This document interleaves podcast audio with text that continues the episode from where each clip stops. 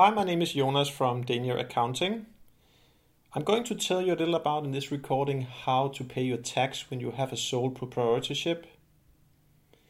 In the beginning, it might be a little complicated to understand how to pay tax and how much to pay, so I'm just going to break it up in, in these two areas. The first one is how much tax do you actually have to pay? The Danish tax system is progressive, so it means that the more money you make, the more tax you have to pay. Most of us pays around 40 to 50%, and there are some people that pays more than 60% in tax, so it all depends on where is your level of income.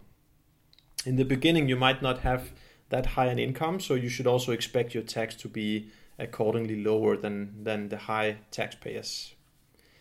The way you pay the tax is that in the beginning of the year or from when you start your business, we need to make some kind of an estimate on how much money do you expect to, to earn this year.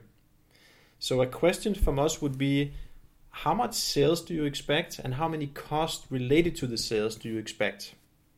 There can also be other costs like transportation or maybe you have an office at home that we can deduct. But the idea here is just to, to get an, an idea on what will your salary be. We will never get it 100% correct, but more or less we, we will be able to, to estimate. Once we've agreed on the revenue, we log into Skatborger, which is the Danish tax office website, and we then submit this expected revenue on what we call the forskudsopgørelse. That would be in English the preliminary tax registration.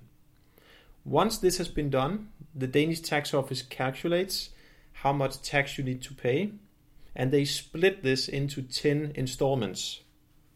These installments are to be paid every month, and excluded from this is June and December. So, in all the other 10 months, you have tax to pay on the 20th.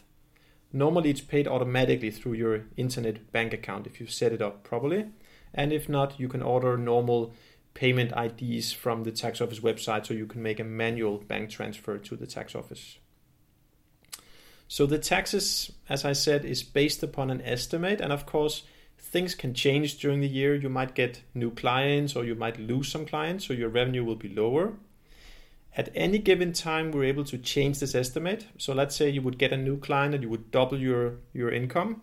Then send us an email or give us a call, and then we can go in and change the tax minor adjustments is, is not needed because it, it doesn't change the overall picture so much. But large changes up and down, then it's a good idea. If you pay too much in tax, then of course you will get a refund once the year has ended and we have declared your actual revenue. And the other way around, if you've paid too little, you're going to get an extra payment once we've declared your income, which is never fun. So the idea is to try and make the estimate as precise as possible to avoid having to pay interest on a remaining tax and also to avoid getting a refund. A refund, of course, is, is better than having to pay, but it also means that you have been using cash flow from your business that you could probably have spent in another more constructive way, especially here if, if you're a new business owner. So that was all from me in terms of how to pay your tax and how we do it. You can also do it yourself online on Skatborger. Um, if you don't know how to do it, and if you you know just don't want to spend the time on it, then we can help you with it. We charge 350 to 500 kroner for the assistance, depending on how complex your situation is. So it's not a huge investment. Um, but as I said, you can do it yourself if you want. So that was all from me. I hope you uh, learned something and feel free to uh, give us a call or you can send me an email on jonas at danieraccounting.com. You can also find my email here on the website.